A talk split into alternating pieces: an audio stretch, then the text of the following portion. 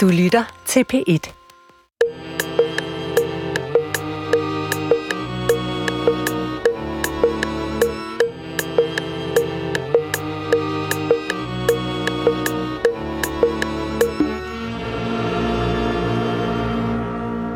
Goddag, mit navn er Morten Krøholt, og rigtig hjertelig velkommen til Hjernekassen på P1. I dag har jeg to gæster i studiet, for det skal nemlig handle om et stykke tv, som er ved at blive sendt her på kanalen, eller faktisk i, i Danmarks Radio. En fjernsynsserie i 10 episoder, som handler om menneskehjernens historie. Og derfor har jeg som gæster med mig i dag læge, psykiater, dr. Med, Peter Lund Madsen, og forfatter og foredragsholder, Thomas Tavlov Raab. Velkommen til jer. Velkommen til Hjernekassen på P1. Velkommen til lytterne. Du lytter til Hjernekassen på P1 med Peter Lund Madsen. Og Peter Lund Madsen, du er den første gæst her i dag, som vi også kunne høre i jinglen. Øhm, kan du fortælle lidt om dig selv? Ja. Øh, jamen, øh, jeg er født i Mørkhøj og opvokset i Lyngby, øh, og har tilbragt tre år i Odense under min uddannelse, og bor nu i København. Øh, og øh, grunden til, at jeg er her i dag, det er fordi, at jeg har været med til at lave den her 10-episodes udsendelse om menneskehjernen. Øh, og, øh, og, og, og det er den, vi skal fortælle om. Og jeg vil sige, Morten, at sjældent har jeg hørt nogen i den grad været i stand til at gå lige ind og starte et program op på en måde, hvor man siger, goddag du. Det var godt. Goddag du. Og øh, kan du fortælle lidt om, hvad, øh, hvad det er for en tv-serie? Ja, altså, jeg har sammen med dig og Thomas i mange år øh, fortalt om menneskehjernen i alle mulige sammenhænge, øh, og der har jo altid været sådan en, en grundskabelon, øh, som, som vi er gået ud fra, og der fik vi så muligheden for i 10 halvtimes afsnit øh, at lave det, vi kalder menneskehjernens udviklingshistorie, rejsen til frihed, hvor man sådan set får fortalt historien på den måde, som, som, som jeg synes, den skal fortælles. Øh, og der er 10 afsnit, der starter med de, det kommer vi ind på senere, med de mest primitive hjernefunktioner, og så dyrehjerner, menneskehjerner og hvad der gørs. Helt specielt også mennesker, og så slutter vi af med fremtiden. Så det er, kan man sige, det er, det er hovedstolen, hovedstolen, der kommer på fjernsyn. Øh, og og øh, kan du fortælle lidt om, hvad, hvad er det, der gør, at menneskehjernen er så interessant? Jamen, det er jo... Eller historien om menneskehjernen? Jamen, det er jo fordi, at, øh, at, at i min eller også, jeg tror også, det gælder Thomas, og måske også dig, nej, i hvert fald i min og Thomas øh, forståelsesramme, så er det jo, det er jo udgangspunktet for at, stå, for at forstå det hele. Og den måde, man kan sige, jeg forstår mig selv som menneske, og jeg forstår min verden, det er for langt størstedelens vedkommende baseret på, hvordan jeg forstår menneskehjernen, og hvordan jeg ser menneske dyret som et led i udviklingen af liv her på jorden. Det er for mig det, der giver den absolut største grad af mening i tilværelsen at forstå det på den måde. Og det er et, et forsøg på, øh, vi kan jo ikke, man kan jo ikke lære for, men vi, vi, vi har lavet et forsøg på at inspirere folk til at se, hvordan man kan se verden på den her måde, og få rigtig meget meningsfuld fortolkning ud af det. Mm. Og, og, og du og Thomas, I forstår jo, øh, I forstår jo rigtig meget, for I er jo to kloge mennesker. Men øh, hvordan, hvordan fortæller man den historie sådan, at øh, også sådan en som mig, som har været skoletræt hele mit liv, øh, at, jeg kan, at jeg kan følge med? Jamen, der er jo sådan to. Der er jo sådan ligesom to, to opgaver i det. Øh, og den ene opgave, det er den, som tit fokuseres på, øh, Øh, og det er det, der hedder øh, at gøre tingene lidt forståelige. Øh, og det er enormt svært at gøre noget let forståeligt. Det er meget nemmere at forklare noget på en, på, på en indviklet måde, fordi kunsten ved at gøre noget let forståeligt, det er, at det skal være let forståeligt, og det skal samtidig være korrekt. Øh, og det vil sige, at øh, der er sådan en som Thomas enormt god at have med, fordi at man skal vide enormt meget om sit emnefelt, for at have det overblik, der er nødvendigt for at kunne sige, det her, jeg kan godt tillade mig at simplificere det ned til det her. Det er nemt at forstå, men det er stadig korrekt. Så det er den ene ting, det er den ene ting som, som, som er kan man sige, den anerkendte kunst i formidling. Den anden ting, øh, det er jo det der med at gøre, at gøre det interessant. Det er jo ikke gjort, men det er nemt forståeligt. Jeg, altså, øh, øh, brugsanvisning til, til det er ikke med, med jo, brugsanvisning til en opvaskemaskine, hvis den er lavet over, den er let forståelig, men jeg gider ikke læse den, fordi den interesserer mig. Ikke et hammerslag. Så det skal være både let forståeligt, og så skal det være, så skal det være dragende. Mm. Og når man skal bevæge sig ind i det der område, der hedder at fange folks opmærksomhed, så er man jo inde i, på slagmarken for vores moderne tid, for alle vil gerne fange opmærksomheden. Det her, de her 10 programmer, vi har lavet, de skal kon- konkurrere med alt muligt andet, folk kan bruge deres tid på. Øh, og hvis vi ikke i første omgang kan få dem til at tænde for programmet, og anden omgang kan få dem til at hænge ved, så, så ser de noget andet. Mm. Lykkehjulet, politijagt, hvad ved jeg. Så det der, og der er det, at, øh, at vi har jo haft nogle hårde kampe øh, for at prøve at prøve at gøre det gør det så interessant, så folk hænger ved. Og der har jo været, der er jo den der, der er jo en af de greb, man bruger for at få folk til at hænge ved ved fjernsynet, kan jeg forstå på dig, fordi du er meget dygtig til fjernsyn. Det er jo sådan noget med at lokke. Så at sige, senere i udsendelsen ser en mand slås med en tiger. Mm. Øh, og så sidder man, skal jeg i hvert fald se det med ham mand, der slås med en tiger. Men, men det er lidt i modstrid med, hvordan, hvordan vi plejer at gøre det. Ja. Øh, fordi vi kan jo godt lide, både Thomas og dig og jeg, kan jo godt lide at fortælle historien. Sådan, man starter med, og så kører det. Øh, og der er det, kan man sige, at det, det vi har prøvet at gøre, det er jo, vi, vi kan godt lide at fortælle historier. Folk vil altid gerne høre historier. Så vi har sådan et stram slap af, stram slap af. Vi fortæller lidt indviklet, og så kommer der en historie. Og så har vi så inviteret gæster med, øh, eksperter, som, som er udpræget godt selskab. Altså det er, det er folk, som, som jeg gerne vil sidde og, og høre. Mode, min nevø, Øh, ja, hvis, hvis der var et program, hvor Mode fortalte, hvad han havde lavet i, i løbet af dagen, så ville jeg godt bruge en halv time hver aften på lige. Jeg skal lige, jeg skal lige ind og se Modes dag. Og sådan er det med flere af de gæster. Så det er den måde, vi har prøvet. Og så er det også, altså det er jo vores ypperste ambition, alle tre, det er jo det der med, at hvis, hvis, hvis man bagefter kan føle, at at, at ens verden er blevet lidt lettere, lettere forståelig, eller nogle ting, som man har fået lidt af oplevelser, så, så er det jo også noget, der kan få folk til at blive eller åbne for det næste. Ja, og menneskehjernens historie, den kunne man jo fortælle på, på mange måder, og, ja. man kunne, og det er gjort i mange bøger og mange tv-udsendelser før. Men du fortæller jo på en øh, ret speciel måde, og i de her 10 afsnit, de er jo de er jo delt op med nogle overskrifter, som øh, ingen andre ville øh, finde på at dele dem op øh, efter. Oh, måske. Hmm, ikke lige de 10 i hvert fald så skulle det sandsynligheden for, at den findes med de 10 overskrifter. Nej, den er rigtig. Den er meget, meget, meget lille. Jeg kan ikke regne sandsynligheden. Hvad er du, første, du er bedre til. Hvad er den første, der skal Begyndelsen. Begyndelsen, ja. Men, øh. men, men det kunne være, at du lige, bare kunne lige løbe igennem de ja. 10 overskrifter, fordi øh, de har da overrasket mig. Det er dig, der har siddet og på tegnebrættet. Thomas og jeg, der sidder der, ja. Ja, og, og, og, og lavet den første øh, outline, hvad hedder det, første skelet, ikke? Jamen altså, det, det er jo sådan et skelet, Thomas, jeg bruger. Men altså, det er jo, øh, man kan sige, den første, den handler om, om ganske kort livets opståen. Øh, vi skal det hele med. Mm. Øh, og så de første hjerner. Øh, og, øh, og der er jo, der er jo, øh, der er jo, der er jo blandt andet forklaringen på, hvorfor man ikke kan tænke med røven. Den kommer der. øh, øh, og, og, og det er en af de ting, når man har fået det forklaret en gang, så ved man hvorfor. Ja. Øh, og så, øh, og så er det jo, det program, det er jo, men det er jo sådan, man kan ikke leve et liv uden at, at, at, at bringe sig en situation, hvor man skal sige undskyld, og det har jeg også gjort. Og der siger jeg undskyld. Jeg vil ikke sige, hvad jeg siger undskyld for, men jeg siger virkelig undskyld, og det, det er pinagtigt. Ja. Øh, og jeg, jeg ved godt, at det ikke bare er gjort med at sige undskyld. Nu har jeg sagt undskyld. Jeg har begyndt en rejse, det begynder et program.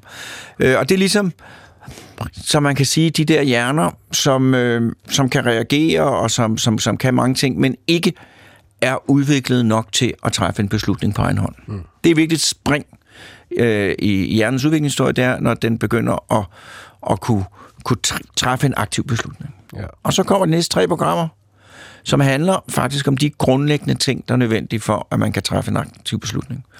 Og det er egentlig virkeligheden. At man skal have en virkelighedsoplevelse. Øh, og det er jo, altså det er jo, det er jo helt vildt. Altså indtil de første vil jeg sige, rigtig kloge dyr, pattedyr, måske blæksprutter, vi ved det ikke, øh, fugle, på et eller andet tidspunkt, så opstår der et dyr, som har en hjerne, der er stor nok, stor nok til at skabe en virkelighedsoplevelse. Og der kan man sige, der bliver verden jo født på ny. Fordi der er der en, et individ, som er i stand til øh, at erkende, at der er noget. Indtil da, der havde det bare været nogle sten, der lå nede på en. De var der, der var en verden, men der var ikke nogen, der vidste, den var der. Øh, det opstår på et eller andet tidspunkt med, menneske, med, med, med hjernen. Så der gennemgår vi noget af det, man kan sige om virkelighedsopfattelsen. Og der er vi jo, der er vi jo over i Nordjylland øh, og møde en mesterjonglør, som jo kan jonglere på en måde, så det ser helt forskelligt ud. Og øh, der er også nogle eksperimenter, som vi ikke skal afsløre. Ja, der er masser af eksperimenter. Ja. Og vi er ude ved et af Danmarks mest eksklusive boligområder. Øh, og, og, og, og, og kigge meget dybt i øjnene. Ja. Og hvor der er simpelthen... Som også er et eksperiment. Det er et eksperiment, og det er simpelthen et levende gjort bevis på, at det, vi oplever inde i vores bevidsthed, det er ikke det, vores øjne ser. Ja. Øh, og så kommer den næste, og det er hukommelse. Og øh, det er jo sådan, og den starter meget dramatisk. Ja, noget dramatisk. Med at jeg demonstrerer, hvad der sker med mig, hvis jeg mister hukommelsen. Og det ender med, at jeg ligger ja, skrigende og hylende øh, i en beskyttelsesdragt på en lokation i Danmark. Ja. Øhm, og, øh, og der er også, jamen der er mange, der er, der er nogle hjertegribende billeder, der hvor jeg kørte på cykel første gang. Øh, og så er der fra, fra et, af, et af de mange højdepunkter i mit liv, den første og den anden gang, øh, jeg vandt. Den første og den anden gang, øh, jeg vandt øh, million i Hvem vil være millionær sammen med min bror. Som de eneste i hele verden, og det har jeg ja. fået bekræftet fra Sony, som ejer øh, rettighederne til Hvem vil være millionær. Og der kan jeg nu... Der findes ting... ikke andre i verden, der har vundet Hvem vil være millionær to gange end dig og din bror. Det skal ud på lysavisen. Jeg vil godt ja. øh, tilbyde en hver international promotor, som er interesseret i en showcase. Anders, jeg vil gerne rejse rundt øh, øh, omkring jorden og, og, og vises frem som de eneste ja. mennesker. I hele verden. Ja, jeg har jo set den der, hvem vil være millionær. Den findes på nettet. Det er en, der vandt over i USA. Øh, og han har ikke brugt nogen livline overhovedet. Uh. Så får det sidste spørgsmål. Og så ringer han til sin far, og så siger han, far, jeg ringer ikke for at spørge dig om noget, men jeg ringer til dig, fordi om et øjeblik, så vinder jeg millionen i Hvem vil millionær. Og så lægger han telefonen på og besvarer spørgsmål. Han, han kan godt komme med, men vi er simpelthen de Og så vinder han den? Ja, selvfølgelig. No, no, no, no. Han er total ingeniør. Altså, det er gang, gang, gang, det er det. Ikke? Men, øh, men øh, så Anders og jeg, jeg siger lige igen, vi er de eneste, der simpelthen... I hele universet. I hele universet. Godt. Program 4. Ja, videre. Program 4, det er jo så det, der handler om det, man kan, når man har en virkelighedsopfattelse, og når man har en kommelse, så kan man planlægge. Og det er det, er det der er grundlaget for den frivillige. Jo mere man kan planlægge, jo mere abstrakt man kan forestille ting, jo mere langsigtede planer kan man lægge, og dermed kan man jo være med til at styre sin skæbne. Jeg tror, vi har kaldt det planer og følelser, er det ikke ja, korrekt? og det er jo fordi, at det, det er jo ikke nok at have en plan. Man skal også have en motivation, og der er mange forskellige lag af motivation, og det har vi eksemplificeret ved nogle videooptagelser af, hvad der sker, når en komodovaran bliver stillet over for en buffet, ja. når en hund bliver stillet over for en buffet, og når jeg bliver stillet, stillet over for en buffet. Det er helt forskellige adfærd, som udspringer af forskellige grader af motivationsevne. Ja, og det kommer vi tilbage til program 5, det handler om søvn. Det, ja, er, det er jo nattens dit, program. Dit gamle emne. Ja. Synes du, jeg er, er for omstændig? Nej, nej, det er bare, at vi skal, vi skal nå det her inden, uh, inden en jingle, og så skal vi videre. Ikke? Okay. Og så kommer vi tilbage til de, de enkelte okay. øh, Godt. Episoder. Femeren. Ja. Det er jo tilbage. Jeg, øh, jeg har jo lavet mange søvnstudier. Dem har jeg lavet på Bispebjerg Hospital nede i kælderen. Og der gen spiller vi simpelthen sådan en, en søvnforskningsaften, hvor en supersover og lægestuderende øh, kommer og sover gennemløber søvnstadierne, og min gamle søvnkollega og ven Gordon Wilchutz kommer, og der sker, sker jo noget meget gribende. Det gør det. Fordi Gordon er øh, et af de mildeste og flinkeste mennesker, jeg kender. Men da han kommer ned til EG-apparatet og kommer til at kigge på den her person, der sover, der er det ligesom en jockey, der kommer op på hesten, eller en racerkører, der siger, han går simpelthen han går i, i, i trance øh, og, og bliver suget fuldstændig ind i det. Han er, han er jeg tror, han har opfattet, som tiden trak sig sammen, mens han sad der. Han er helt inde. Men der, der vil jeg også sige for lægmand, det, det, det, det, bliver, det var overraskende øh, så spændende det blev, at øh, jeg blev fuldt suget ind i og se ind i en sovende hjerne. I kan sidde og se på nogle øh, forskellige bølger, så kan I se, hvad sker der inde hos øh, den sovende. Det er jo helt ja. fantastisk. Og det er også der, der er klip fra, fra, fra et sted, jeg har besøgt i mine drømme. Det er rigtigt. Men som jeg så ja. får lov til at besøge i virkeligheden. Og man får at vide, hvordan man kan falde i søvn. Ja. Så der er mange gode ting. Og så... Ja.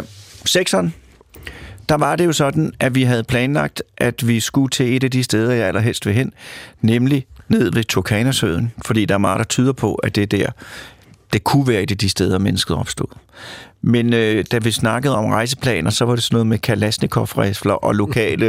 Øh, og Morten var modig, det var jeg ikke. Øh, så så, så der, har vi, der har vi fået indkøbt noget... Øh, materiale. materiale. Ja. Men i hvert fald, det er øh, en, en udsendelse, der handler om menneskets udviklingshistorie, og der optræder et af mine store nulevende idoler, idoler Peter K. Jensen, øh, som, øh, som jeg synes utrolig godt fortæller om, hvordan ja. rejsen fra abe øh, til menneskehjerne foregår, øh, og så er der selvfølgelig alle de ting, der er no, nogle af de ting, der adskiller os fra dyrene.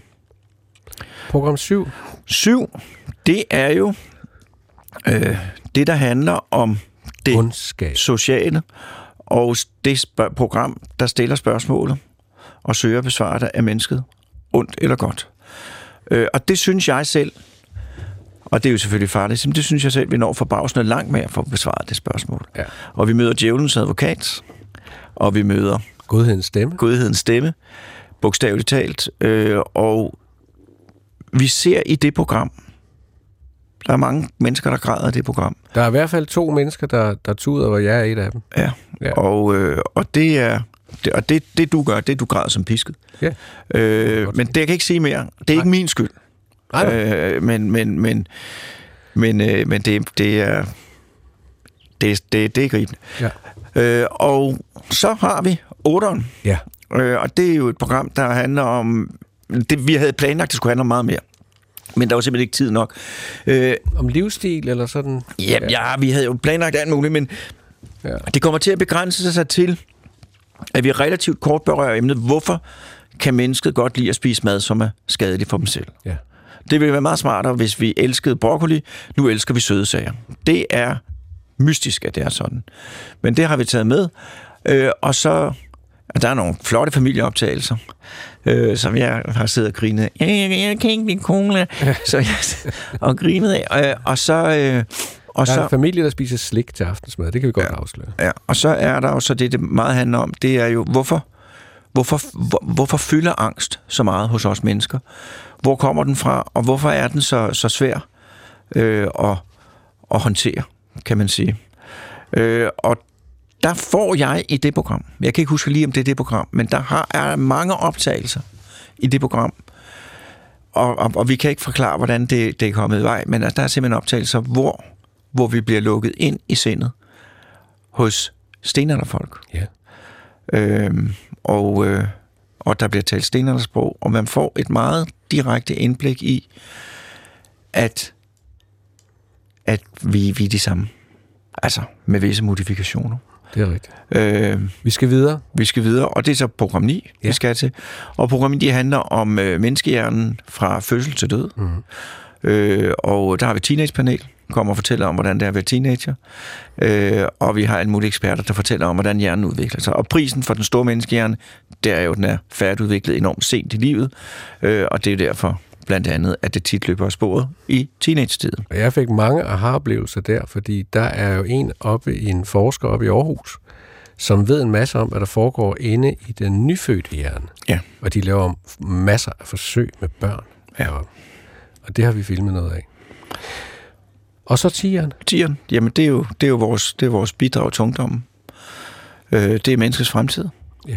Og, øh, og det, som, det, som vi alle tre, nu taler jeg for os alle tres vegne, det, som vi alle tre jo gerne vil have, skulle udstråle for dette program. Det er ikke, at vi er fuldstændig ukritiske over for mennesket, men vi er grundlæggende. Øh, vi, vi, er, vi er stolte over at være mennesker. Øh, og vi har i hvert fald potentialet, vi mennesker, til at gøre fantastiske ting. Vi har også potentialet til det andet. Vi har potentialet til at gøre fantastiske ting. Og kigger man tilbage ordentligt set på, hvordan vi har klaret den, så har vi klaret den godt. Og, og det er den vigtige besked, men den bliver langt mere underbygget. Frygt ikke fremtiden. Der er masser af problemer, der skal løses. Det vil der altid være.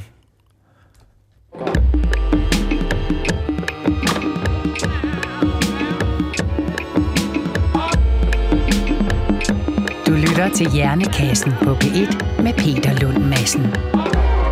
Ja, og i dag der handler Hjernekassen om historien om menneskehjernen, som er en ny tv-serie, som vi tre mennesker her i studiet har, øh, har været i gang med at producere, og i faktisk de sidste to år. Øh, og en hel masse andre mennesker, øh, masse dygtige fotografer, klipper og alle mulige forskellige folk. Men nu skal jeg sige velkommen til min næste gæst. Det er Thomas Tavlov Raab, forfatter og foredragsholder. Og Thomas, du har, du har været med til at lave manuskripterne, og du har holdt os på, øh, på den lysende sti med hensyn til, når vi går for langt øh, til, at være for, for øh, populistiske. Kan man sige det sådan? Det kan man godt. Men kan du fortælle lidt om dig selv først, og, og hvad du laver? Jamen, hvis man nu skal tage... Nu rullede Peter ud med den store autobiografiske fortælling. Jeg skal gøre det ganske kort, fordi jeg er jo øh, oprindeligt født i Jylland, og som de fleste øh, indfødte jyder har jeg boet det meste af mit liv i København. Øhm, og så øh, det, jeg laver, er jo at, at skrive bøger, og øh, jeg er en nysgerrig sjæl, der godt øh, kan lide at prøve at finde ud af, hvad filen vi mennesker er for nogen, og hvad den der mærkelige hjerne, vi har inde i kraniet, den egentlig gør godt for. Så det har jeg skrevet bøger om, primært. Jeg har også skrevet om, om beslægtede emner, kan man sige, og jeg holder foredrag om, om det samme i det omfang, der er nogen, der gider at lytte, og har så også hjulpet Peter på, på flere af hans og jeres øh, projekter, blandt andet den Ja. her tv-serie. Det er rigtigt. Hvad, hvad hedder din næste bog? Du vil gerne sige noget, Peter? Nej, jeg vil bare sige, at Thomas har hjulpet mange gange, ja. øh, lige netop med øh, at tjekke. Ja, men som Åh. studievært her, så vil jeg gerne sige, øh, hvis du lige rækker fingeren op, så når jeg at tænde for Det er din mikrofon næste gang. Godt. Thomas, øh, din seneste bog, hvad hedder den? Den seneste bog, jeg udgivet, hedder Menneskedyret, og beskæftiger sig jo faktisk med lidt af den samme fortælling, eller kan man sige, den sidste del af fortællingen af menneskets, menneskets udvikling. Den handler så om en speciel teori, der handler om, at, at vi mennesker som resultatet af en selvtæmning, hvor vi har påvirket hinanden med vores sociale samliv på en måde, så vi har fået nogle egenskaber, man kan finde paralleller til til andre dyr. Men det er sådan et led af, øh, at jeg gennem mine forskellige bøger har beskæftiget mig sådan med forskellige dele af den der udvikling, som vi mennesker har været igennem også. Hvordan man kan drage visse paralleller mellem dele af vores adfærd, vores måde, vores hjerner fungerer på, og, og det, man kan finde hos andre dyr.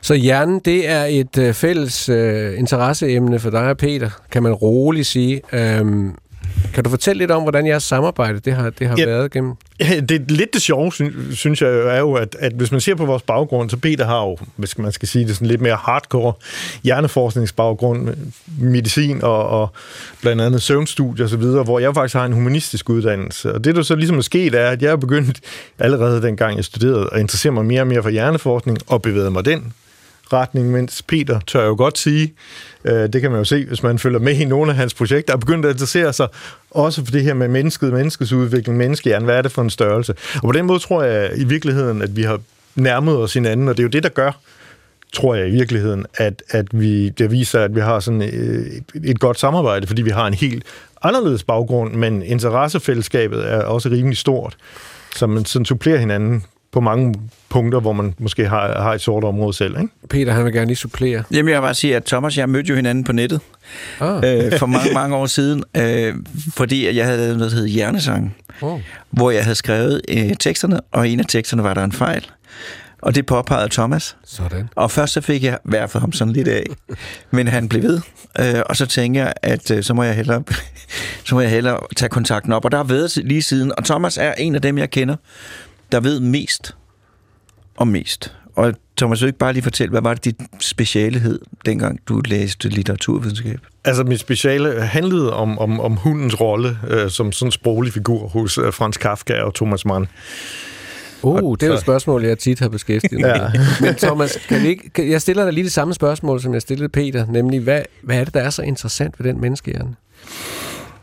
Altså, det, som er det helt grundlæggende øh, mysterie eller fascination, er jo, at alt, hvad vi mennesker er, alt, hvad vi gør, det udspringer på en eller anden måde af den her hjerne. Altså, der er jo meget diskussion om det her uge, om vi hele mennesker og vores interaktion med øh, verden omkring os præger, hvem vi er. Men i sidste ende skal alt, hvad vi gør, alt, hvad vi oplever, det skal gennem den her lille underlige fedtklump, vi har inde i kraniet. Og det er, altså, jeg kan ikke forestille mig andet, end at det er jo en fuldstændig, altså at der ikke er nogen, der kan forestille sig andet end en fuldstændig fascinerende tanke. Hvordan i alverden den her mærkelige fysiske øh, egenskab her øh, hænger sammen med alt, hvad vi oplever og alt, hvad vi kan. Mm, ja. Jamen, det har du... Det, det, jeg er enig. Jeg er ja. blevet enig gennem årene, fordi jeg har jo ikke, jeg jo bare, jeg jo bare ganske det, det, som så bare er det store tilbagefældende spørgsmål, det er ja. så, hvordan kommer man så fra at kigge på den her hjerne, og så til at kunne sige noget om alle de her egenskaber? Og det er jo, kan man sige, grunden til, at jeg beskæftiger mig det her, er jo, at jeg fattede den her interesse på et, kan vi sige, heldigt tidspunkt, fordi der skete en udvikling op gennem 90'erne og så videre i hjernescanningsteknologi og hele hjerneforskningen, som har gjort, at man er begyndt at kunne spytte en masse forskningsresultater ud, som vi så kan forholde os til på mm. forskellige vis. Og den her tv-serie, vi har lavet, som er kan man sige, kulminationen på mange, mange års arbejde med at prøve at, at, at gøre det her stof forståeligt for øh, den øh, brede befolkning. Hvad, øh, og den, Peter har lige fortalt lidt, øh, ridset lidt op med de forskellige ja. episoder, og hvad, og hvad han synes, der var, der var højdepunkter. Hvad, med, hvad siger du? Jamen i virkeligheden er det, lidt, det, det er lidt sjovt i forhold til min oplevelse, men den ser jeg jo selvfølgelig den rolle, jeg har haft. Fordi i modsætning til min egen projekt, hvor det er mig selv, der sådan sørger i vidt omfang for at gøre tingene tilgængelige og let forståelige for seeren, læseren, eller hvem det er, så har jeg jo her haft lidt rollen som den, der sådan trækker i tråden og siger, hov, hov, vi skal også lige huske at det, have det her med, eller ej, sådan kan vi måske ikke lige udtrykke det, så ja. videre. Så jeg har haft sådan lidt øh, den der rolle som den, den sure støder, der skal lige trække i nødbremsen en gang imellem, og samtidig selvfølgelig også som, som øh, en bidragsyder med, med nogle af de eksempler, vi bruger, øh, eller de historier, vi fortæller. Men, ja, for skelettet til hele, ja. til hele serien er, er noget, Peter har lavet. Øh, det, man kan sige, det er hans eller jeres, det ved jeg ikke, hvor meget, hvor meget der er dit, og hvor meget der er hans, men det er, det er mange af de øh, meget øh, sådan overraskende vinkler og skæve historier på, øh, på det der stof, som gør, at sådan nogen som øh, mig, som er øh, evigt skoletræt, øh, også ja. bliver hævet ind i det. Altså, min rolle har jo været mere at, at, at, at producere og sørge for, at, øh, at der blev en tv-serie ud af de her øh, sjove idéer. Øhm, kan du sige noget om, hvad, de der, de der øh, sjove historier og sådan noget, er det noget, du har været altså, med til? Det, det, der, det, der er lidt sjovt, er jo, at, at når man har arbejdet sammen i, igennem nogle år, som vi efterhånden har på, på forskellige øh, projekter, så begynder grænser nogle gange at glide lidt for, hvad er egentlig, altså, hvis historie er egentlig hvis, altså, vi har også skrevet en bog på et tidspunkt, og der, man kommer også lidt, så spiller man en masse idéer op, øh, som så bliver fanget igen, og så kommer hun i form, så det står i hvert fald nogle gange lidt utydeligt for mig, hvem der egentlig ja. øh, kom med, med, med, med ridset til den her. Øh, og sådan er det også med, med, kan man sige, den overordnede fortælling. Mm. Den følger øh, på nogle punkter øh, nogle af de, de, de trin, der også er, for eksempel i Peters uh, Sukhov testamente, som jo også omhandler om menneskehjernen, men, men afviger også derfra. Så, så den grundfortællingen er, jo, er jo sådan den her uh, kortfattede historie om, hvor menneskehjernen kommer fra. Du vil sige noget, Peter? Nej, men det var bare at sige, at det er fuldstændig rigtigt, øh, som Thomas siger, at, at øh, det blander sig sammen, og hvem der lige fandt på hvad, øh, hvornår, det er, det er meget svært og fuldstændig unødvendigt at finde ud af. Men Ja, hvad skal du men, men det, der så samtidig er, er, er spøjs, er jo... Øhm, nu har jeg jo primært været med i, i, i den del af, hvad kan man sige, produktion, øh, manuskript til rettelæggelse, altså sådan, hvad skal man sige, skrivebordsarbejdet, hvor at meget af det, der foregår ude i felten og, og så videre, har jeg kun i mindre omgrad grad haft noget med at gøre. Og der er det jo sjovt at se, hvordan nogle af de historier og nogle af de anekdoter, der dukker op, kommer sådan helt ud af det blå. Altså, vi har jo siddet der med de her manuskriptfiler, og pludselig står der et eller andet om, at øh, Peter befinder sig nu her og skal fortælle om et eller andet, øh, som egentlig ikke ved, hvad hentyder til, og skal så på en eller anden måde øh, forholde os til, hvordan den anekdote passer ind i det store spil. Men det synes jeg faktisk er hvis jeg må tillade mig at sige det selv, er lykkedes rimelig godt. Øh, nu ja. er det så jer, der har lavet det arbejde, men, men, men det har været en faktisk sjov oplevelse, altså det her med, hvordan alle de her små brikker til sidst passer ind i den store historie, selvom det i virkeligheden er jeg ved ikke, om man kan sige to forskellige spor, men altså, vi har den, den overordnede fortælling, og så har vi en masse små sidehistorier, som er med til at bære fortællingen videre. Og mange af dem har også været nye for mig. Jeg, jeg kender trods alt ikke hele, hele Peters øh, liv- og bagkatalog. Og jeg har en lille quiz til dig, Thomas. Vi, vi mangler én optagelse af alle de her optagelser. Kan du gætte, hvad for en optagelse det er, vi mangler? En optagelse. En meget kort en. Det kan jeg faktisk ikke. Nej. Det er fordi, du har glemt den. Du har glemt. Du, Du har glemt, fortrængt. du- ja. du har fortrængt. Men Morten, så sig, hvad det er. Det er en optagelse af Peter, der står nøgen ude i en skov. I regnvejr. En, I regnvejr en vinterdag. Og jeg troede jo, det var fjernet altså, med, på, på Nej, grund af nej. Morten vil ikke lade den, Morten vil ikke lade den gå. Nej. Jamen, det, er det, er den ikke opstået i din egen hjerne, Peter? Jo, jo. En sommerdag. Men, men, men vi har da i, i det tegnede manuskript en, en flot tegning af situationen. Lige præcis. Nej, det er jo ikke mig. Ja. Men, øh, men, men jeg vil bare sige, det, nu bliver jeg til at sige, det er fordi, at øh, det er en, et, et, et forsøg på en skueliggøre, hvor nøgne, tom, tomhændet, vi mennesker ankom til denne jord. Dengang, hvor forfædre blev til os. Og der skal jeg ud og stå her i vintertid i en skov, nøgen, i regnen. Ja, muligvis Og Morten, var... at Morten han får julelys i øjnene hver gang, så snakker om Så hvis man ikke har noget at lave i de, de kolde vintermorgener her, så kan man jo tage rundt lidt i det danske skov, skov Ja, og håbe, ja, at man, man er heldig lige at ramle ind i, i optageholdet. Ja, Men man var muligvis lidt mere behåret dengang for 60.000 år siden. det er ikke sikkert. Det er ikke sikkert? Nej. Nej.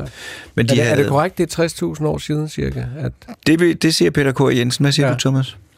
Jamen, det kommer an på, hvilket stadie vi, vi snakker om. Fuldt moderne. Øh, moderne? Det vil det i hvert fald, i hvert fald være øh, et tidspunkt, hvor vi vil være det, vil jeg sige. Ja. Det er altså, Thomas, jeg har jo talt meget om det her, og det ja. problemet er, at, at menneskehjernen, den er jo anatomisk færdigudviklet. Nu ret mig, hvis jeg tager fejl, for 200.000 år siden. Mm.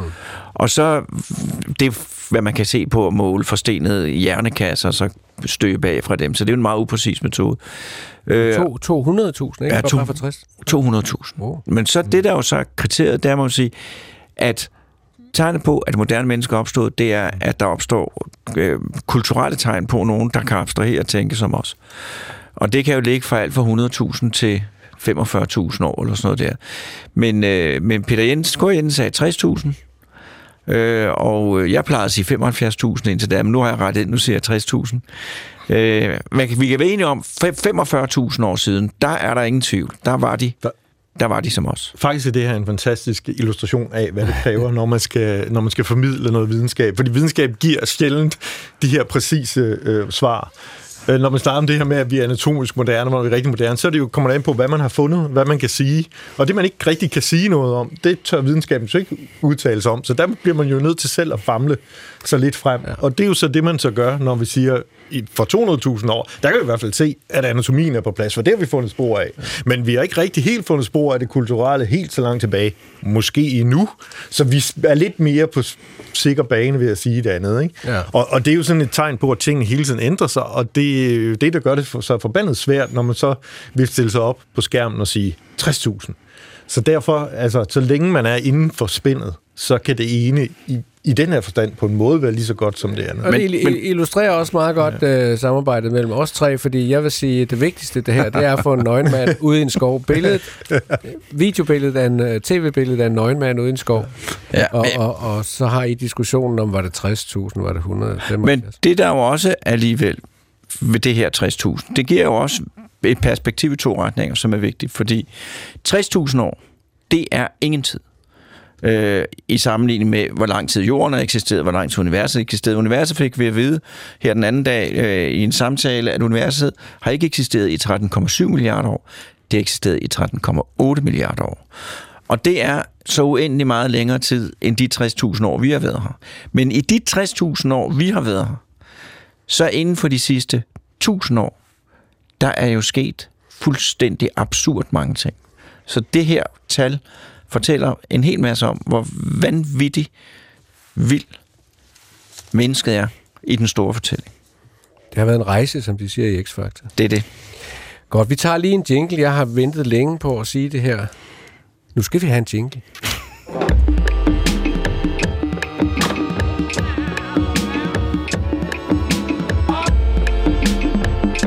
Du lytter til Hjernekassen på P1 med Peter Lund Madsen. Ja, og mit navn er Morten Krøholt, og det er mig, der sidder her for enden af bordet i dag, fordi øh, vi taler i dag om historien om menneskehjernen med undertitlen Rejsen mod frihed, som er en tv-serie, som er her på DR, som øh, vi tre, Thomas Tavlo Raab, Peter Lund Madsen og Morten Krøholt undertegnet, har produceret. Og vi er i gang med at fortælle om, hvad den serie indeholder, og øh, hvordan det har været ja, behind the scenes vel også lidt, hvordan, øh, hvordan det er at producere sådan en serie, hvordan det er at skabe sådan en serie der. Øhm, nu synes jeg, at øh, vi- det ville være en god idé, hvis vi sammen med Thomas og alle tre i plenum øh, gennemgik de største højdepunkter. Øh, fordi du, øh, du oprullede så fint, Peter, i første afsnit af det her radioprogram, øh, alle de 10 episoder og overskrifterne. Øhm, men Thomas, hvad, hvad har været dit, øh, hvad er dit favorit, hvad er din favorithistorie i hele det her? Uha, det er jo et farligt spørgsmål. Er det det? ja. Øhm, jo, fordi jeg synes i virkeligheden, det er de små, øh, de små momenter. Mm. Øhm, jeg kommer selvfølgelig straks øh, til øh, at kigge mal ud i badet, fordi vi har et, øh, en passage, for, hvor vi faktisk var faktisk ude, øh, hvor en af mine hunde er med i... Øh, Det er rigtigt. og der har jeg jo set i det endelige klip, at det er blevet skåret noget voldsomt ned, så vi sidder jo sådan lidt og græder, fordi vi havde håbet, at, at min hund, øh, en hvid svejtisk hyrdehund øh, ved navn Bærte, var blevet en ny stor mediestjerne, og vi Det skulle til bliver at lave, Jeg vil sige, lave din hund Berte er noget mere med. Din ja, hund er noget mere med Ja. end min hund Holly. ja, Den er det, kun med i 5 sekunder, Ja, okay. hvor den drømmer. Ja, Ja, ja. Så Jeg må- synes, så din hund gør et rigtig godt Ja. indtryk. ja det gør den. Det vil jeg sige. Og jeg skal ikke afvise, at den får svært ved at gå i fred på gaden. Vi, vi krydser fingre. Ja. Nej, jeg vil sige, det er simpelthen generelt, og jeg er blevet rystet over det. Der er simpelthen så lidt tid. Og det, vi jo har gjort, det er, at, øh, at det er klippet på en måde, øh, så, så man får essensen med. Men der er rigtig mange ting, mennesker, der har brugt meget tid på at blive optaget til det her program, som kun er med ganske kortvarigt. Ja, og der må jeg jo så måske sige, så for at berolige, hvis der skulle være øvrigt, der føler sig klippet ned, det sker også for, for os, der er en del, del af produktionen. Ja. Men, men bortset fra det, så for at vende tilbage til spørgsmålet, så noget af det, som har været den største oplevelse i hvert fald, det er jo for mit vedkommende at se øh, manus gå til, til skærm. Hmm. Fordi nogen, i nogle tilfælde, altså, man har jo sådan en idé om, man kan skrive sig frem til, det vil man hurtigt opleve, hvis man laver fjernsyn, at, at det ikke så, man laver manus, og så filmer det, så er man færdig. Man har nogle idéer, man har nogle manus, man har noget, man skal sige, så filmer man noget, og resultatet bliver jo sådan noget helt andet, fordi man går ud fra, hvordan det, man så har filmet, så er blevet, og det bliver klippet sammen på en ny måde. Og en af de ting, som jeg synes er bedst lykkes, er en scene, hvor vi uden at, at røbe for meget, manipulere med vores øh, virkelighedsopfattelse, så vi faktisk snyder seeren. Det er rigtigt. Og, og da man læste det i manuskriptet, der var det sådan lidt, det virkede sådan lidt... Øh, øh, Det har vi set. Ja, ja. ja. Nej, ja, eller også kommer det til at fungere, eller bliver det sådan lidt firkantet. Men jeg synes i hvert fald, selvom jeg ved præcis, hvad der foregår ved en ting, det fungerer for mig, når jeg sidder foran skærmen. Og sådan nogle oplevelser er noget af det, der er fedt ved at lave fjernsyn. Og må jeg sige lige ved det der, det har jeg jo siddet og klippet selv, Ja, og jeg bliver stadig snydt af det. Ja. Jeg bliver stadig snydt af det. Så det, det er virkelig mærkeligt. Fordi jeg, og også når jeg sidder og koncentrerer mig, ej, det, det passer ikke. Jeg ved jo så, hvad der sker, men, men, men jeg bliver stadig snydt. Det gør Ja. ja. jeg. Øhm, noget andet er jo, at vi har været ude og besøge en hel masse øh, meget, meget fine øh, professorer og, og hjerneforskere rundt omkring i verden. Nogle af Peters øh, og dine øh, store øh, helte, tror jeg Ja, nok. idoler. Tror jeg nok. Idoler lige frem. Øh, altså, og, og i løbet af den her serie, der lykkedes mig at gå på Cambridge og Stanford. Jeg har, så nu kan jeg sige, at jeg har gået på Stanford, og jeg har gået på Cambridge. Øhm, men der har vi været ude og besøge, jamen altså, no, altså nogle af top, hvad Peter? Jamen, det er jo top 10. Thomas, øh, top 10. Vil du ikke sige det, Thomas? Jamen, hjerne, hjerneforskere, jeg, vil, altså, jeg vil snart sige sådan, at på Carl, deres, Carl Dijsselroth, for på deres eksempel. felt er det jo hver især. Altså, jeg Nogle sagt af dem- top nogle 1, af dem ikke? har jo altså, fået, de er jo øh, nogle af de førende inden for hver deres øh, specialitet. Nogle, Nogle af vi dem har fået den, den, den førende hjerneforskerpris, den der, der som er en dansk fleste, pris, ikke? ja. Hjernepris, den står Øh, uh, Brain Prize. Brain Prize Ja. ikke? Så altså, det er, helt, det er helt oppe i toppen, og, øh, og de har afset tid til os. Øh, og det har, det har været... Det, jamen, for, det? for, for mig har det været det forfær- mest forfærdelige. jamen, det er fordi, at, øh, at der møder jeg jo mine over... ja, Det gør jeg jo dagligt møder mine over, men der er jo nogen, der, altså, der er bare har gjort det så meget bedre på et felt, hvor jeg virkelig gerne, gerne ville have gjort det godt. Og, og man kan simpelthen se, man kan se øh, der, hvor, når jeg interviewer dem, er jeg fuldstændig øh, misundelig og benovet, og jeg øh, har sagt til morgen, jeg skal, jeg skal ikke klippes ind, men jeg har tvunget de der indklip, men jeg ligner simpelthen en, altså sådan en eller anden der er en, der er til møder op på Stormporsen, men altså det er kun fordi, at øh, altså det er ægte respekt, for det er simpelthen dygtige, dygtige, dygtige, dygtige mennesker, der har gjort nogle meget, meget store opdagelser, og jeg har været overrasket over, at de har kunne afsætte tid til, at vi øh, kunne komme øh, øh, og, og, og interviewe dem. Og der er jo også sket det samme for dem, som, som, som der er sket. Altså, det er jo meget, meget korte interviews. Og vi har jo talt flere gange om, hvad, hvad gør vi med alt det materiale, Ja. som er fuldstændig godt, som kan klippes sammen til noget, øh, som ligger i baggrunden. Det kongelige, kongelige bibliotek. Nej, jeg synes, vi laver nogle programmer. Det snakker vi om Ja, senere. ja. Øh, men, men i hvert fald, øh, det har været... Det har været, det var sådan, jeg er helt svedet i, når jeg var færdig. øh, men det var godt.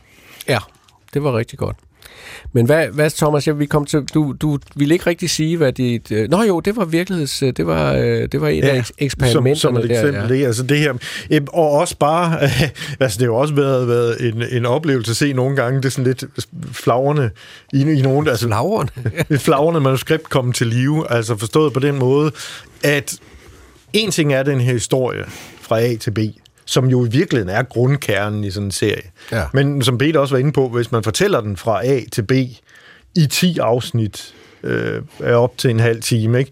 Så, så bliver det sådan lidt øh, bare trin for trin for trin. Og der, er- den oplevelse, man får, når man laver fjernsyn, er jo, at manuskriptet bliver levende. Altså, at man har den her fortælling, men der kommer hele tiden nogle forskellige bihistorier ind, og på en eller anden måde er det dem, der bringer programmerne til live. Altså nu nævnte du Mode, som, som øh, Petersen Møge, som optræder i en af, af afsnittene, og er jo med til sådan set at I bringe flere fortælling- afsnittene. Ja, flere afsnit, ja, ja, ja, det er rigtigt. Ja. Øhm, bringe fortællingen videre. Det er jo bare et eksempel på, hvordan at der hele tiden dukker sådan nogle små historier op, som i virkeligheden, når man ser det, Øh, og vi jo så altså, har beskæftiget os med den her grundlæggende historie så meget, vi kan den jo, mm. jo uden ad, så for os er det jo ikke det store. Så bliver det de der historier, der for sådan en som mig, når jeg kigger på, på det helt færdige produkt, begynder at blive det, man, man holder af. Ikke? Ja. Og, må, Det er mode, fordi- og mode er jo ude at besøge. Vi har jo også nogle af de helt øh, store øh, videnskabs, danske videnskabsmænd med. Blandt andre Thomas Pape ude på Ja. ja. øh, Naturhistorisk øh, Museum, som, som mode er ude at besøge, og mode ved alt om insekter. Og øh, det ved Thomas Pape også. Ja, og de, de Og finder to, sammen de i et sjælsvenskab. Ja, ja, det må man sige. Men, Men du altså, sige noget? Ja, nej, men jeg vil bare sige, at mode, det er jo min brors søn, og dermed min nevø, som ved rigtig meget om dyr. Øh, og, og en af de ting, der har været kamp, der har været, vi har haft nogen til at kigge programmerne igennem. Og, og han er ni år gammel. Han er ni år gammel, og så er der et klip, hvor, hvor mode siger, er har hjorte? og det, først var det med, og så var det taget ud, men så rejste der sig en folkestorm, ja. fordi at de ville have det med, hvor mode siger, er har hjorte? øh, og, og nu er det med. Ja. Øh, og, Han er, han er en fantastisk... Øh, Ja, det er han. Og det kan man jo også se på den, når han så har mødt de andre der, der ved noget om dyr. Den respekt. Jamen, der kan man jo sige, behind the scenes, der var, fik vi jo lov, det var i coronatiden. Vi har jo været i gang med det her projekt. Øh, det blev jo bremset godt op af, af corona. Øhm, der var vi inde, fik vi lov at komme ind på Naturhistorisk Museum, København. Øh, behind the scenes, øh, nede, i, nede der, hvor de opbevarer insekter, der, nede der, hvor Thomas Pape opbevarer øh, insekter i, i store skabe, og, og Mode var med. Og lige pludselig, da vi, dog da vi havde fået lavet vores optagelser, der var Mode og Thomas væk, fordi Thomas han ville, han ville godt lige vise Mode øh, museet og nogle ting. Og så sad vi dernede, vi var låst inde nede i det der, det der. Formalin, lugtende lokale.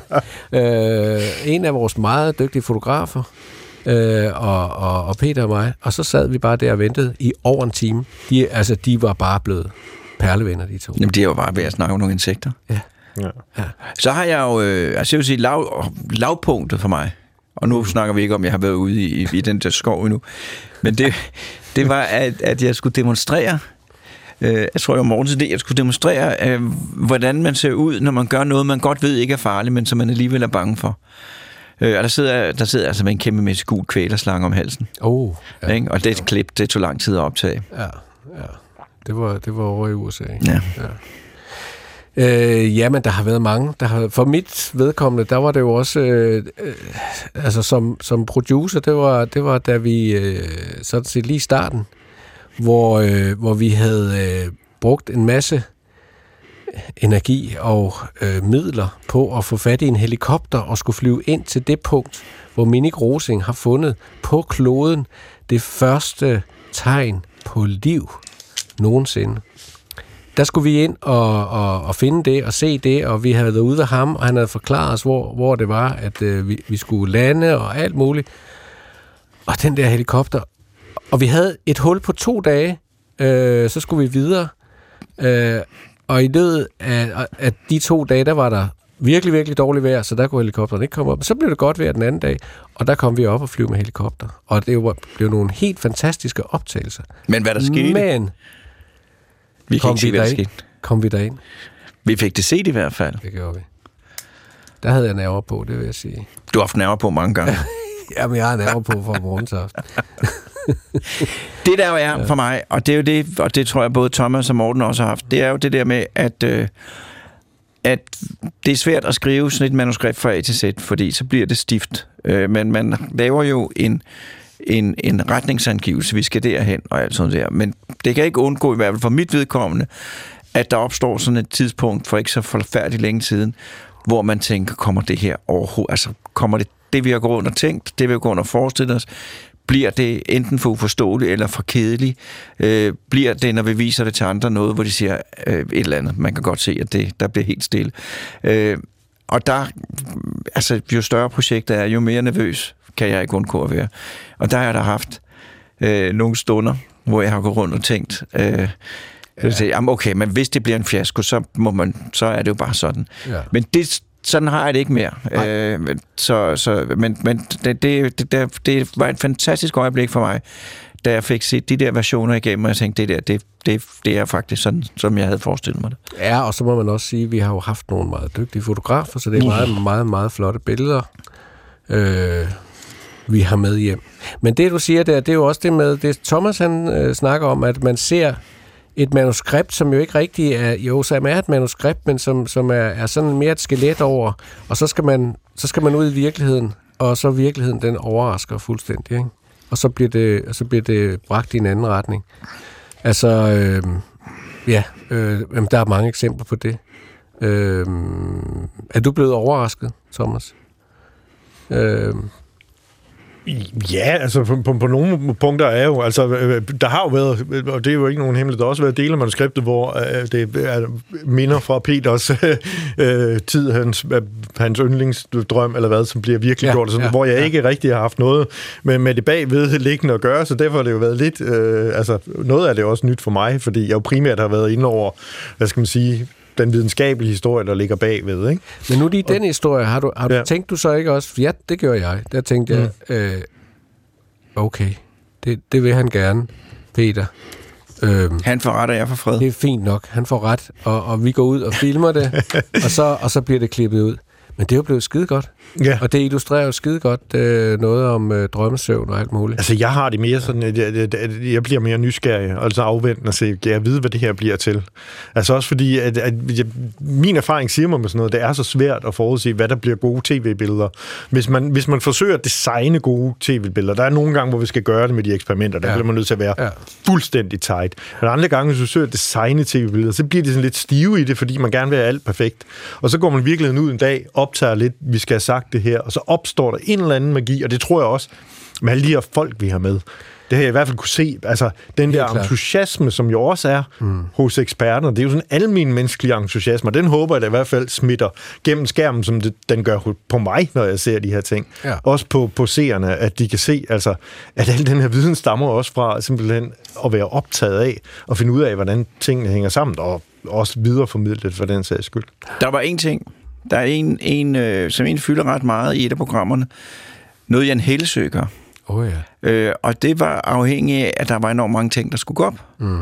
Øh, og det var faktisk en ret stor, et ret stort apparat, der skulle sættes i sving. Øh, og det er sådan en, altså det, det er tit noget, der sker, så noget, der lyder som en enormt god idé, når man skriver det ned på et stykke papir, der er et år til, det skal gøres. Ja. Efterhånden som tiden går, så, så bliver det en dårligere og dårligere idé. Og jeg var så tæt på at sige, sandsynligheden for, at det er lykkes, den er så lille, at vi simpelthen ikke kan lægge så mange ressourcer i det. Der kan jeg love dig, der havde jeg også. Fordi der, der havde vi lejet et øh, dyrt, dyrt, kæmpe, enormt tv-studie. Vi havde øh, skaffet publikum, jeg ved ikke, hvor mange publikum, og Anna Thysen, vores øh, øh, producer, hun havde skaffet, jo sagt, men jeg undskyld, nu må jeg ikke bande i radioen. Sørme. Sørme. Jeg tror, ja, der var, der var virkelig, altså der var virkelig sat, øh, sat noget af til det, og, og, og Jan han kørte helt fra Sønderborg, og, og, og det skulle bare lykkes. Der var noget, der skulle lykkes i det der, og det der minut op til, da det så mislykkedes første gang. Ja, nu har jeg allerede afsløret for meget, men øh, det er meget, meget, meget spændende tv, tv-minut. Det var i hvert fald spændende, det var i hvert fald spændende for dem, der var med. Ja, ja, Og det er sådan noget, og, Og og, dem, og, vi, vi, nu kan jeg godt sige løs. ja. Øh, og det skal man jo så huske på, øh, hvis jeg så en dag kommer ud til min bil, og der er så en stor risse, og der ikke er nogen, der har lagt en seddel. Så siger jeg, ja, det, lige nu er jeg uheldig, men, øh, men det der ja, med Jan Hellesø, det lykkedes rent faktisk. ja det Det skal jeg også tænke på. Ja, ja. Øhm, jamen, er der mere, vi kan... Ja, det er der for øh, dig. har- Der, er- nu skal du være studie, der er fire minutter Ja, igen. vi har fire minutter igen, og der er en, der står ude i kulissen, og det er Thomas' bror. Det er Thomas' bror. med. Godt. Øh, I to der, hvad, hvorfor øh, tror I, at Danmarks Radio har sagt ja til at, og, øh, at sende sådan en tv-serie her? Det er jo et godt spørgsmål. Jeg tror, at, at vil du svare først? Har du et svar? Jeg kan godt finde på noget. Altså, det, det simple svar må være, at, at det, jeg oplever, som jeg er sikker på, Peter også oplever, når man er ude for eksempel og, og snakke om menneskehjernen og alt det, det, den står for, er, at der er enorm interesse blandt folk for at høre om det, fordi det er et fascinerende emne. Øhm, og det kan jeg heller ikke se andet end, hvorfor det ikke også skulle være fascinerende, når man ser det på tv. Øh, det, som der er vigtigt, er jo netop det der med, at det skal formidles på en måde, hvor at det ikke er det skoletrætte, der kommer frem, men derimod faktisk øh, taler til den interesse, som jeg ved er derude. Der må jeg Det lige her sige- der program- må nu skal jeg lige- sige noget, jeg skal ja, sige. Ja, okay. Jeg vil sige, at øh, det her program, det er jo en gave, Danmarks Radio giver. Øh, Danmarks Radio og alle dem, der har støttet det økonomisk, giver øh, til, til, til befolkningen, fordi både kan man se det i fjernsynet, men det kommer også til at ligge inde på, øh, på, på noget internet, således at man kan tage det, når interessen kommer. Og jeg vil sige, jeg vil gerne vide noget om menneskehjernen, så er det her et godt sted at starte. Ja. Vil jeg i al helt ydmyghed sige, at det kan vi sige alle os, der har været med, at det er ikke den eneste måde, man gør det på, men det er en god måde at starte på. Så derfor synes jeg, at det er rigtig fornuftigt, at Danmarks Radio de sagde ja til at være med i det her projekt. Det synes jeg også. Og jeg vil sige, som den skoletrætte her, øh, nu ved jeg ikke, om I har været skoletræt på Aldrig. det tidspunkt. Nej. Ikke to sekunder. Men ja, som den evige skoletrætte, så vil jeg sige, øh, der er virkelig mange øjeblikke i de her 10 øh, episoder, hvor, hvor jeg er blevet suget ind og fået masser af ny viden, og som har sat sig fast. Øh, Men Morten, ja, nu, nu lyder du som en far, der anbefaler sin søn til en arbejdsgiver. gør det? Ja. Okay. Det, det er godt, man skal være stolt af sine børn. Jamen, jeg er meget stolt af det her. Det her projekt, det er det bedste, vi, vi to nogensinde har lavet sammen. Det er farligt at sige. Er det det? Men det går vel Nå, fordi så er der nogen, der anmelder dig og siger, Ja, siger at det er virkelig ja. dårligt. Hvis det her er det bedste, Ja, ja, så ja. vis mig det værste. Ja, ja, ja. Nå. Vi var over pelsen. Vi har arbejdet sammen i 25 år snart. Ja, og Thomas og jeg har arbejdet sammen med stort set det samme. Det var 2002 eller sådan noget der, den kom. Ja, det er ligegyldigt. Lang tid. Nå, men altså, der, du siger, at, at, at, at, at jeg skal holde min heste, og så, så nu må vi begynde at slutte stille og roligt. Nej, nej, nej, nej, det er for tidligt. Der er halvandet minut. Nå, gud, det er mig, der ikke kan se. Ja, det er vigtigt. Det, Ja. det er svært ved, at at noget af det meget, mange svære ting ved at lave radio, det er, at man skal slutte tid. præcis. Ja, ja, ja. Så nu skal du holde den lidt kørende. Jeg prøver at holde den lidt kørende og sige, at øh, de her programmer, de vil ligge på noget, der hedder dr.dk. Og det er der, man kan gå ind og finde dem. Og øh, de hedder, det kan vi kan måske lige tale om titlen, fordi den har været sådan lidt undervejs. Den hedder Historien om menneskehjernen, Rejsen mod frihed, Ja. er, er undertitlen. Hvordan, øh, hvordan kan det være, Peter? Fordi at det, der kendetegner fremkom, altså det, der kendetegner opkomsten af liv, udviklingen af hjernen og hjernens yderligere øh, talentfuldhed, det er hver gang, så har man fået større og større grad af frihed. En sten, den ligger der bare. Liv har sit eget liv, øh, og, øh, og storhjerneliv kan planlægge, kan gøre ting på egen hånd. Øh, en flue har ikke en stor indflydelse på sin tilværelse. Vi mennesker, som har fået den indtil nu ultimativ frihed, Vi har ændret. Vi har ændret, vi har ændret vores egne livsbetingelser. Thomas med sin kæmpehjerne kan, øh, kan, kan, kan inden for sit livs muligheder gøre enormt mange ting. Jeres to hunde, de har ikke særlig meget frihed. I har en ekstrem frihed, og den udspringer et eneste sted fra menneskehjernens evne til at forestille sig ting, der ikke findes i virkeligheden. Og øh, derfor er det kaldt rejsen mod frihed. Om den slutter med menneskehjernen, det er der ingen, der ved. Nej, fordi den slutter jo faktisk i afsnit 10 med, at du taler med en robot, kan ja. vi også afsløre. Hvad den siger, hvad I taler om, det kan man jo så se i uh, tv-serien. Tusind tak, fordi I kom. Vores tv-serie hedder altså Historien om menneskehjernen, og den er fortalt i 10 episoder af en halv time. De 10 episoder har hver sin tematik.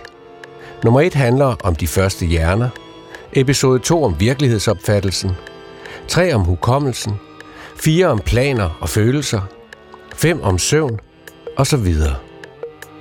Alle 10 episoder bliver lagt ud på DRTV torsdag den 13. juli, og man kan også se en episode om ugen på DR2. Det er hver torsdag kl. 21, altså fra 13. juli og derudad. På gensyn i fjernsynet og på genhør her i radioen i næste uge.